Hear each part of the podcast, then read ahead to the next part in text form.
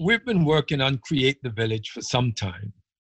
Both the design and production of this podcast predated the COVID 19 crisis. However, we decided to push pause for the moment on the original show design so that we could launch the podcast and focus on some of the ways that COVID 19 is affecting community development. We're honoring the social distancing protocol, so you'll notice that we're conducting interviews by phone and with Zoom. We're doing what we can to stay safe. I hope you are too. I am Egbert Perry, and this is Create the Village. Like everyone else, my perspectives are rooted in my experiences and training. For almost four decades, I have been navigating the business world. The last 25 years running a 300 person real estate company with the primary focus on sustainable community development. There's no doubt that my view of the world is shaped in part by that experience. And one of the things that is very clear to me is that the United States cannot regain and maintain its competitiveness on the world stage while it effectively writes off a significant portion of its human capital by structurally limiting their opportunities. Disproportionately, African Americans are adversely impacted by the physical and economic conditions of their lives, too often trapped in communities that do not provide for economic or social upward mobility. Whether through structural issues like redlining home sales, excluding access to mortgages, constructing public housing and segregating by race, many communities were intentionally designed and managed to limit the opportunities of those who live there. Other than Native Americans, African Americans are the only people in this country that our government, at all levels, intentionally work to limit their opportunity for growth, development, and empowerment. The sordid legacy of purposeful, uncaring policies is on display for all to see. So let's be clear the same intentionality that was used to disproportionately restrict African Americans to these conditions will be required to reverse them. My name is Egbert Perry, and I'm the founder and CEO of the Integral Group, and this is Create the Village a podcast that provides a platform where leaders from the private, public, and nonprofit sectors come together to speak candidly about the challenges facing American cities. A substantial number, not all, but too many African American communities can be characterized by the following the absence of good educational options, leading to poor educational attainment, an absence of good grocery and food choices, if any food options at all, resulting in large number of food deserts. A lack of safe community spaces and basic neighborhood services. A lack of affordable housing in healthy neighborhoods, meaning that millions of African Americans are living in substandard conditions. A lack of access to adequate transportation and transit options, limiting the mobility of so many from the African American community. And finally, a lack of access to good health care, leading to poor health. In these features, you will find the foundation for the staggering statistics reflected in the impact COVID 19 is having in the African American community. When the media reports that COVID 19 is impacting the African American community disproportionately, a significant portion of the public does not understand why the virus has hit the community so hard. Generally speaking, it's no surprise to African Americans, but to others, it obviously is. I thought a conversation would help us get everyone on the same page. So I reached out to two professionals who are on the front lines of this current battle, but who are also engaged in the larger war. Both are in great demand in the media and in public health strategy sessions as the country deals with the virus. I am thankful they could speak with us briefly. First up is Linda Goler Blount, the president and CEO of the Black Women's Health Imperative, with offices in Washington, D.C. and Atlanta. Later in the show, I will speak with Dr. Camara Jones. She is the 2019 2020 Evelyn Green Davis Fellow at the Radcliffe Institute for Advanced Study at Harvard University and a past president of the American Public Health Association. In my conversation with Linda, I wanted to get her reaction to the very powerful column written by Charles Blow. If you haven't read it, we have it posted on our Facebook page, Create the Village. Blow's column is an important piece and well worth the read. He provides his readers with an alarming set of statistics, and I wanted Linda's reaction to the piece. Here's our conversation. So, why don't we start by just letting the audience know a little bit more about the Black Women's Health Imperative, what it does, and what your priorities are these days? Okay. So, the, the Black Women's Health Imperative uh, is actually the, the nation's only, uh, the only national Black organization focused on Black women's health, and we have been for 37 years. Um, we were founded on Spelman's campus uh, 37 years ago when Byllye Avery got a MacArthur Genius Grant and brought 2,000 of her closest friends together to talk, to talk about self care, how Black women should prioritize their health. And so for 37 years, we've been focused on making sure women have the information, the tools, the strategies to practice self care, to understand what that is and, and what it means to advocate for our health and we do that in the areas of chronic disease prevention and risk reduction, maternal health, reproductive justice, and of course, policy, because we really focus on those structural and policy barriers um, to living um, optimal, optimally healthy lives. And in the last few years, since I've been with the Black Women's Health Imperative, I've brought research. And so now we also translate research into the kinds of information and actions that Black women need to understand how they engage with the healthcare system and to participate more fully in their own healthcare and in research to develop a new evidence base for caring for Black women.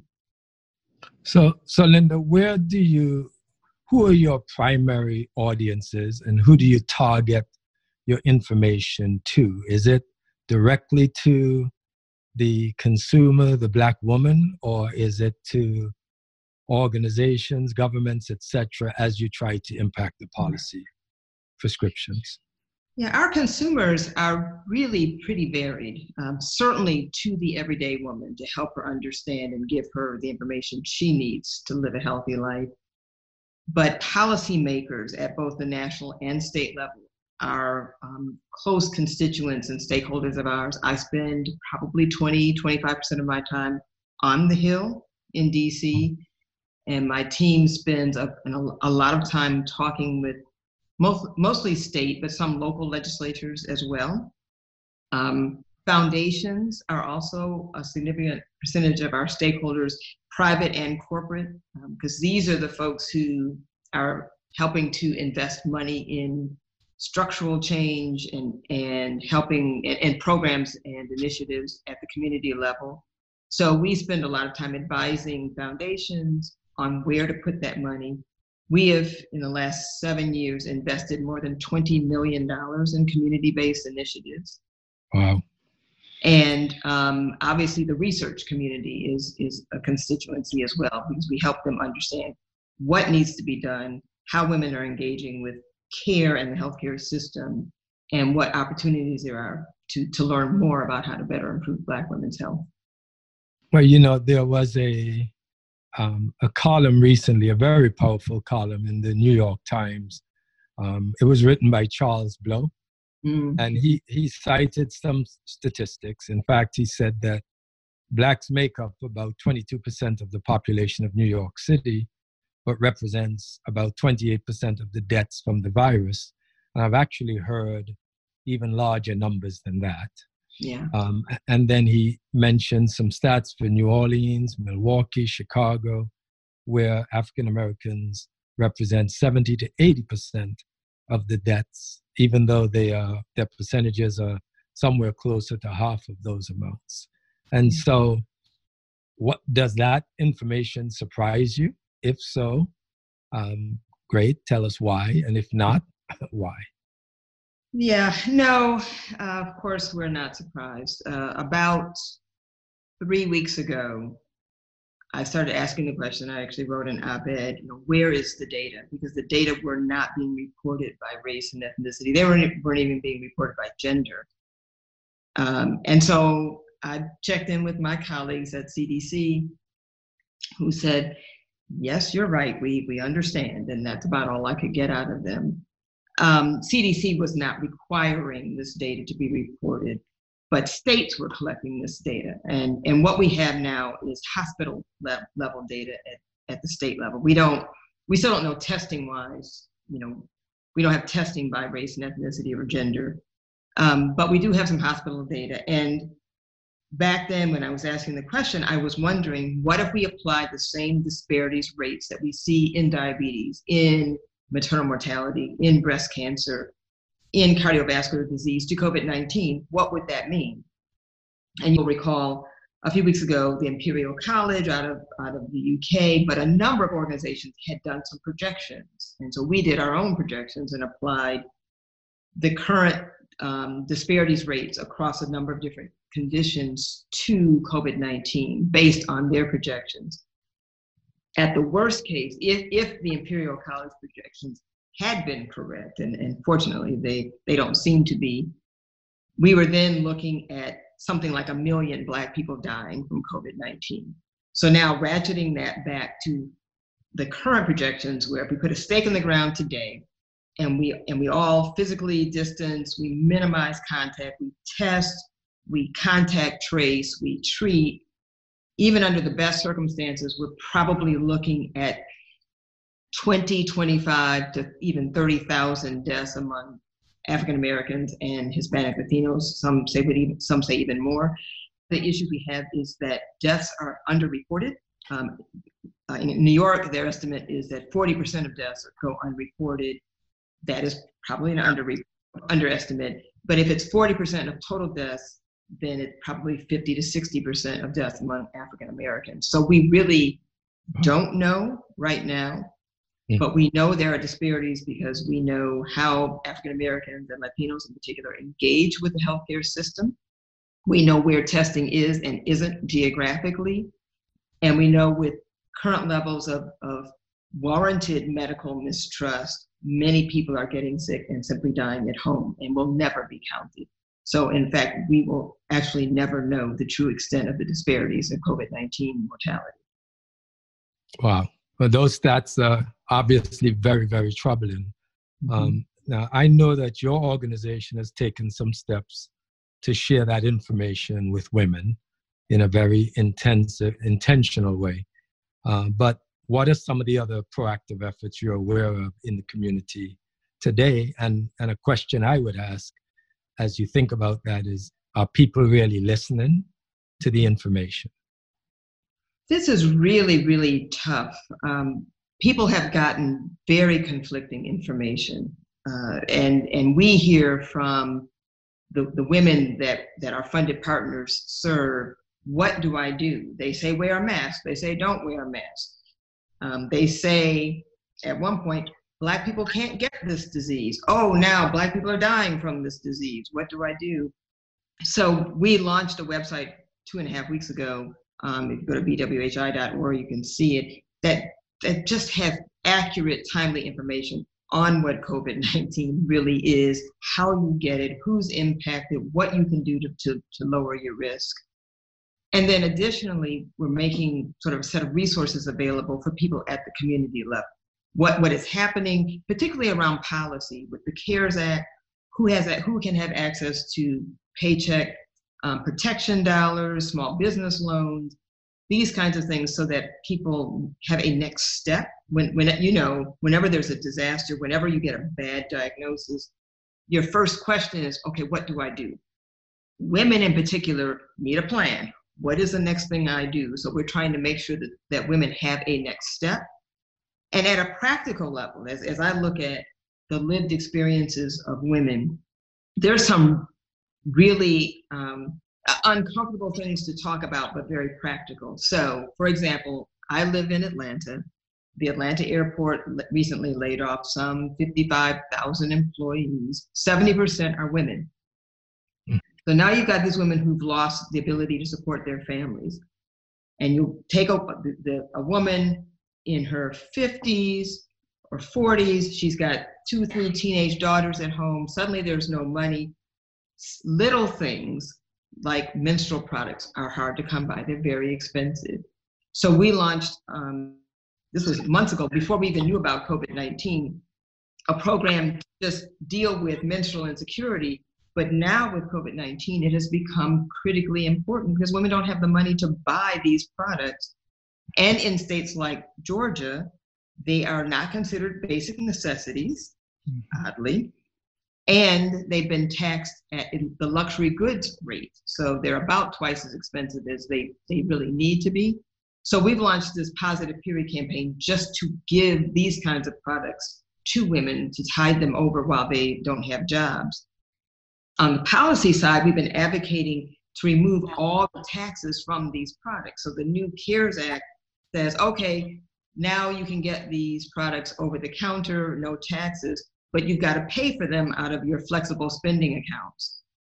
Well, most of these women, you take the women at the Atlanta airport who work concession, but the hospital cleaners, the, the cashiers, they don't have flexible spending accounts.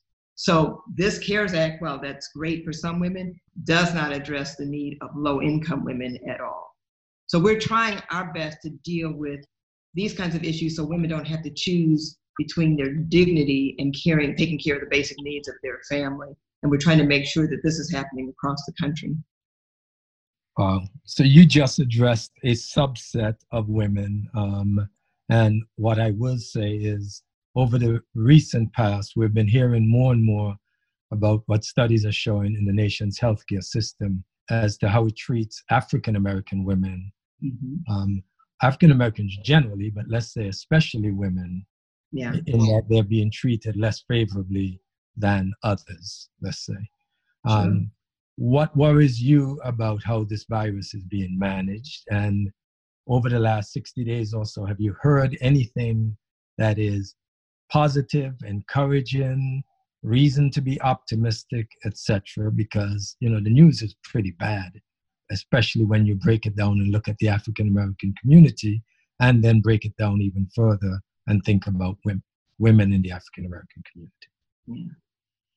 You know, for, for women in general, healthcare is a challenge um, because of um, just the way we are treated with gender discrimination. Then you put on top of that racism. So, you know, we talk about Black women living at the intersection of race and class and health. Um, so, one of the things that, that we're hearing that concerns me is in general, it's tough. If you show up at the emergency department with chest pains as a woman, you're less likely for the staff to think, oh, you're having a heart attack. If you're a black woman, you're even less likely. So if you show up at the emergency department now, you are not likely to have your symptoms taken seriously. And and I get it, you know, there's with with COVID-19 going on, you don't want to be in the emergency department anyway. But if you have symptoms, you are still less likely to get them addressed. So we're we're telling women and, and following, you know, advocating for this advice. If you have symptoms, fever, cough, you know, malaise, call your doctor first. Um, but this points to the, the larger issue of how we are treated by the medical system, in the medical system. Doctors and nurses are still likely to assume we are drug seeking when we show up and talk about pain they're not sure about rates of infection and so are less likely to take aggressive treatment where we're concerned. When we don't have good data, but there's some data to suggest that when you look at patients on ventilators, COVID-19 patients on ventilators, despite the disparity that we that we are aware of now in terms of deaths among black and brown people, the majority of people on ventilators actually are not black and brown. So this, this raises real concern about the way decisions are made to allocate healthcare resources in a time of crisis. And so I wonder what this means for the long term because we don't know where, where this is going to end. I mean, it, it appears right now numbers are improving, that, that mortality rates are falling, rates of infection may be plateauing or declining, but we really don't know where this is going to go. And my concern is healthcare moves farther and farther away from Black and Brown people and low income people. And of course, a lot of people, um, and, and this will not be a surprise, are also afraid to engage with the medical care system because they don't know if they're going to get a bill at the end of all this. They don't know how much this is going to cost. Testing should be free, but yet we see organizations offering tests for as much as $150. It's it is free. You're not supposed to pay for it. But people are concerned if they go in, get treated, survive, are they going to be hit with a thirty or forty thousand dollar bill? So we're really hoping we're, we're working to help people understand that that should not be the case. But then if it starts happening, to be able to direct them to resources to deal with that because they should not be hit with bills like that. Hmm. Wow. Uh, so you talked about COVID 19 and not being sure where all of this is going to go. In light of what's been revealed about this virus, what policy prescriptions would you put forth for consideration at both the federal and local levels? And, and you've implied some of it by virtue of some of your earlier remarks, but are mm-hmm. there specific things that you would say should be put forth as policy prescriptions? Well, you know, we need to test. We don't have enough resources to do general population testing. So from a from sort of the, the policy, we need people to understand where we should be testing so that we can get some sense of what the transmission rates really are. We need to look at where care is being given and you know, there's been lots of conversation about how we prioritize care. Make sure people can get care. So that means those states that haven't expanded Medicaid need to expand Medicaid. You know, when I think about pregnant women, I have a staff person who's going to deliver. I think about preg- pregnant women who don't have health insurance who may be on Medicaid. Medicaid covers you for six weeks. We need much longer co- postpartum coverage than six weeks. It needs to be at least a year because we just don't know what's going to happen. Um, we need to reopen enrollment so people can enroll if they can afford to pay for health insurance. They can re, they can enroll and get health insurance. They need coverage because there will be there's going to be a long term fallout for, for all of this. But also at the, both the national and state level, we need to look at how healthcare resources are allocated. In rural areas, we're closing down hospitals right and left. People may have to drive for hours just to get basic care. We have now put primary care out of the reach of a number of people. We need to make sure that there, there are care sites where people are and that they can actually access it, which means get to it and afford it. And we really need to step back and look at how healthcare resources are allocated. What, can, what else can we do with nurse practitioners and physician's assistants? Medicaid so requires that there's a physician in the room. We don't need a physician in a facility. Nurse practitioners can take care of primary care doulas, midwives can attend to, to births. So we so I think this is going to be an opportunity, I hope anyway, to look at how our system is actually structured and make some different decisions about access, about coverage to make sure that if we have another pandemic, or even as we're dealing with this one, people have the opportunity to actually get the care that they need. Linda, you know, you're, you're making my heart pound. This is obviously, no, really, this is obviously a very difficult subject to discuss. It's close to home, yet it's something that we know is not broadly known or not known enough about the disparities, and people are expressing surprise and shock. I'm not particularly surprised that when it's negative, it's disproportionately allocated to to the black community. And of course with uh, both race and class that's clear. Mm-hmm. but then with the gender issue overlaid it's also not surprising that it disproportionately works against women as well.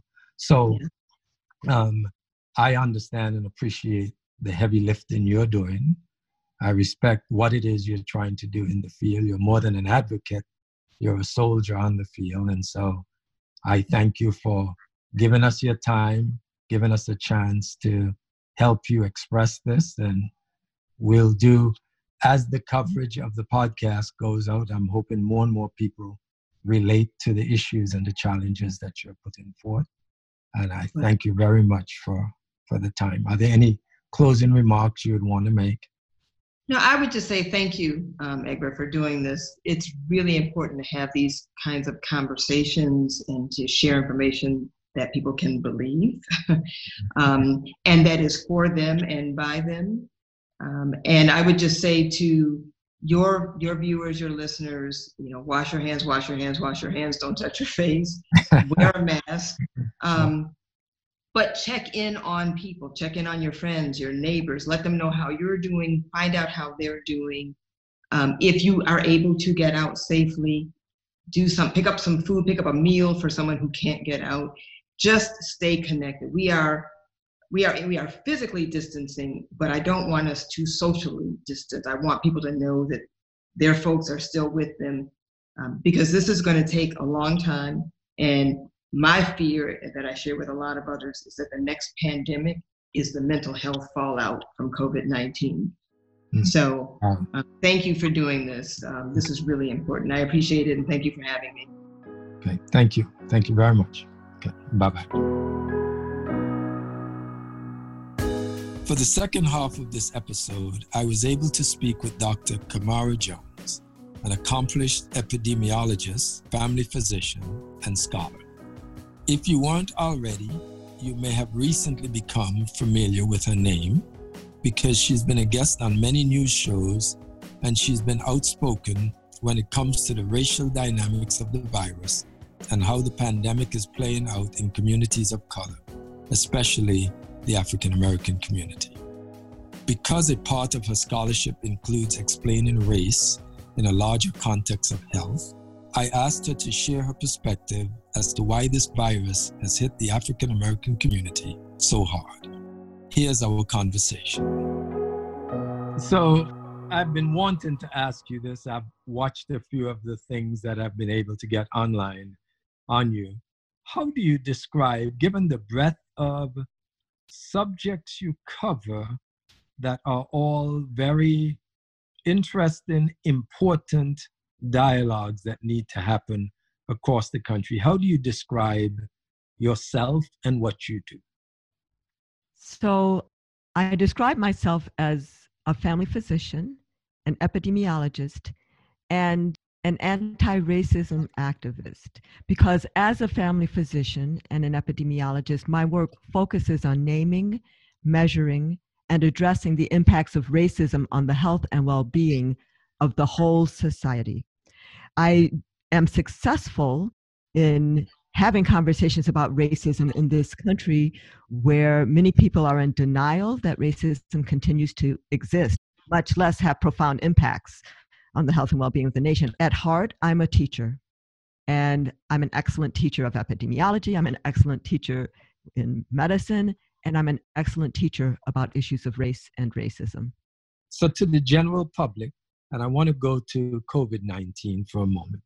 The general public, I included, uh, understands that the virus is non discriminatory when it comes to your name, your race, your religion, and other constructs that we've created. Yet, we're also all quite aware that COVID 19 is impacting the African American community in greater numbers than any other community. What can you add to that narrative to help people understand why this virus has hit the African American community so hard? So, it is true that in December of 2019, there was no human on this earth that was immune to this virus. And it is true that if there were equal opportunity across our land and equal exposure to risk across the land, then there would be no way that we could slice and dice the population, no kind of way that we would see differences in infection rates or death rates, if that were true.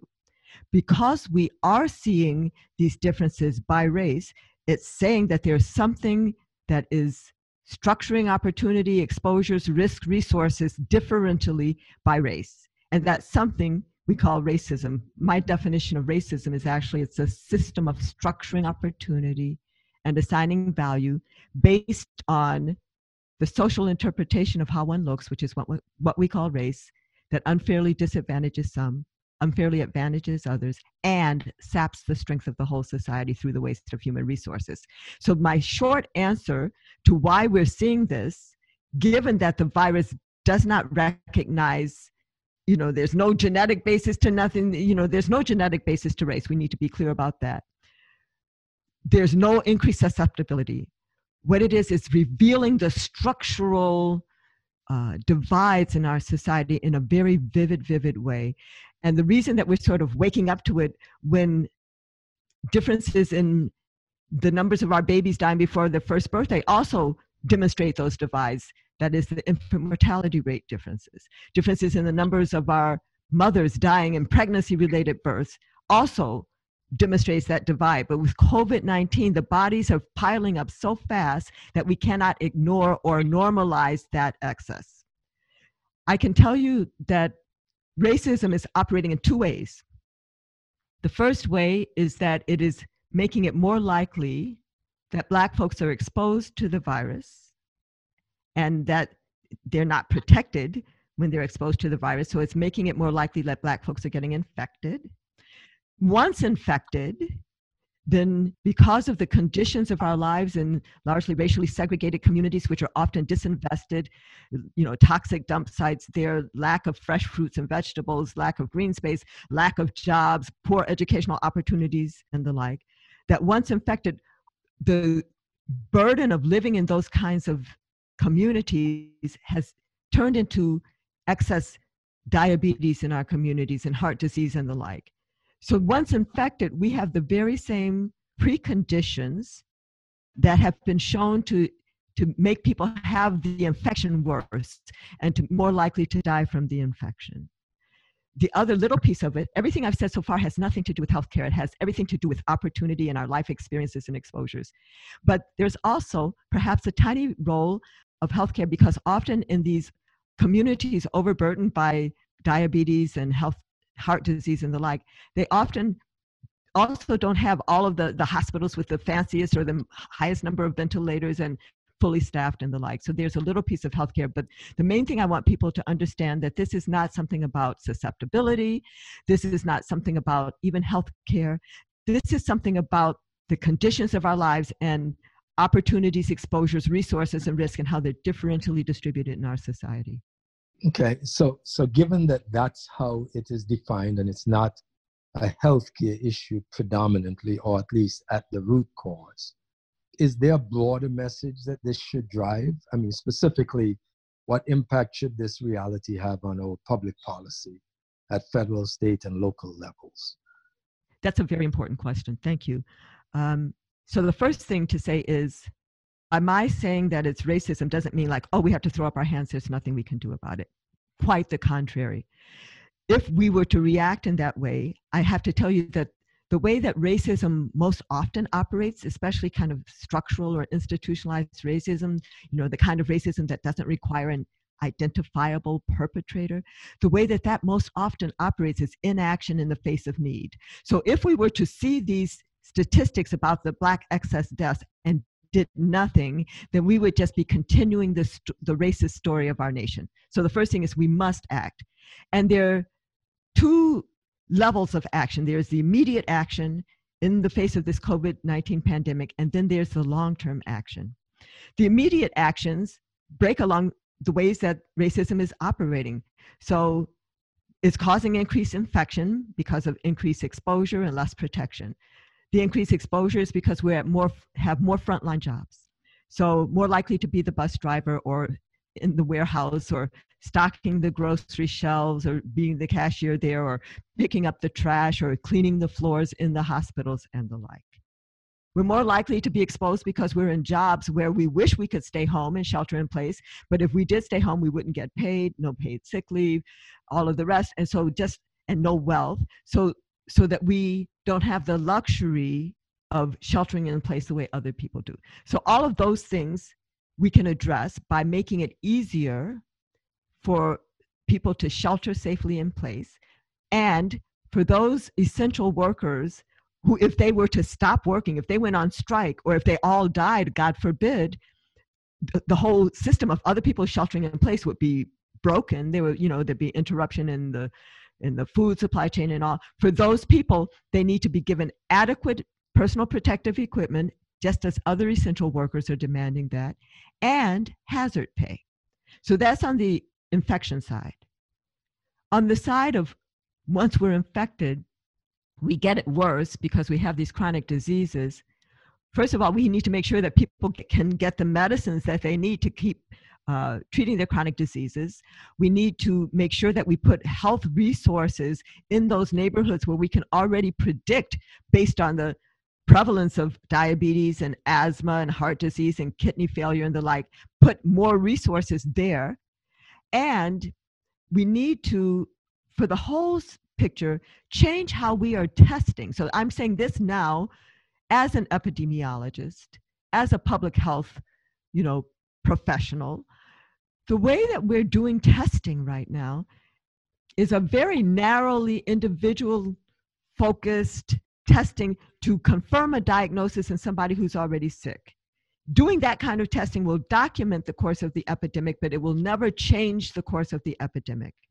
To change the course of the epidemic, we have to widen our testing so that we are testing, yes, everybody who's symptomatic or even everybody who's curious, but we also need to test a sample of the asymptomatic people because we know that at least 25% of people who get the infection are asymptomatic, and those are the people who are likely to be the spreaders, the continued spreaders of the disease. We can change the course of the epidemic. We don't have to just sit back and document the numbers of deaths.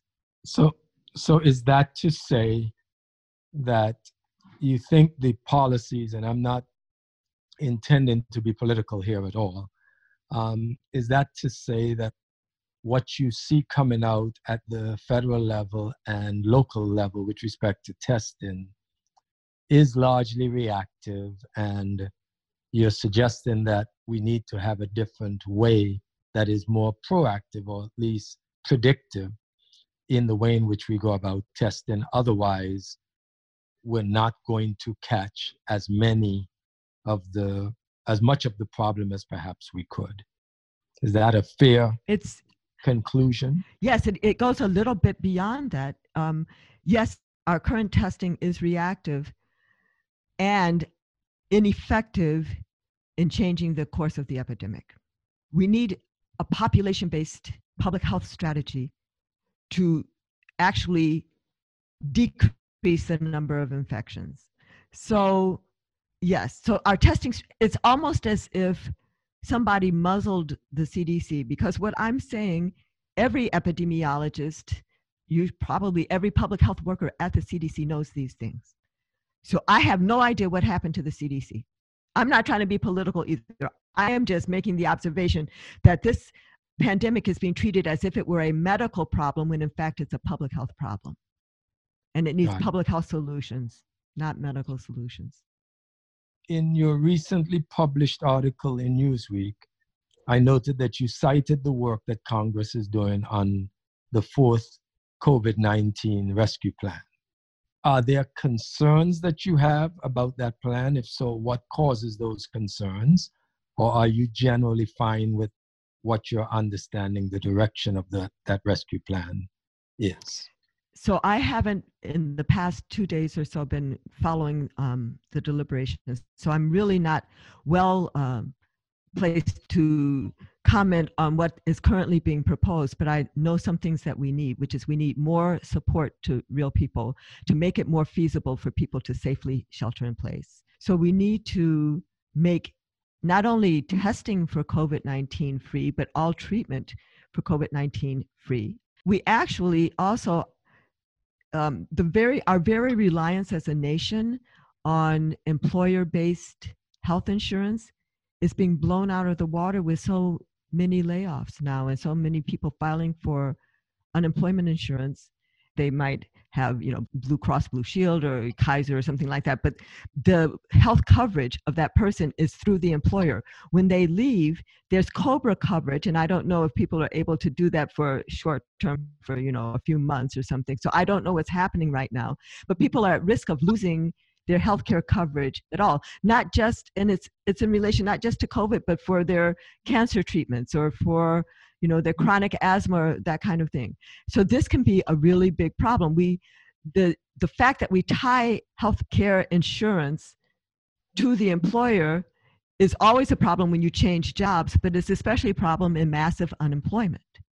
Right. so we need to ensure that people can get the health care they need even in the face of massive unemployment and whatever we're about to go into recession depression or whatever. So the government needs to reorient itself and not say that this is an employer problem, not that the health insurance should be so spotty as it has been. We don't have a US healthcare system. We have US healthcare systems with lots of holes and cracks that people can fall through. And so this is an opportunity for us to think about how do we develop not only a financing system, but actually a, a system of care that's unified. Okay. Dr. Jones, I want to thank you again for taking your time. I know you have May a I hectic say one more thing? May I say oh, one more thing? absolutely, absolutely. because um, because when I was talking about the approaches, I talked about the sh- short term kind of policy approaches, but I did say that I thought there was a long term thing, and the long term thing that we must do is just as we've been awakened to the existence and profound impacts of racism as manifest in the Black access deaths from COVID 19, we can't forget that. We can't forget that racism exists in this country in the way that maybe we were awakened a little bit with Hurricane Katrina and all the black folks up on the on the roofs and dying. Maybe we remembered a little bit with the poisoning of Flint water supply, and then we forgot. And we remember so many times and we forget, and we cannot forget again. Thank you very much for your time. Thank you very much. Create the Village is produced by Rick White, directed and edited by Brennan Robison. Create the Village is a production of the Integral Group, LLC. Copyright The Integral Group 2020.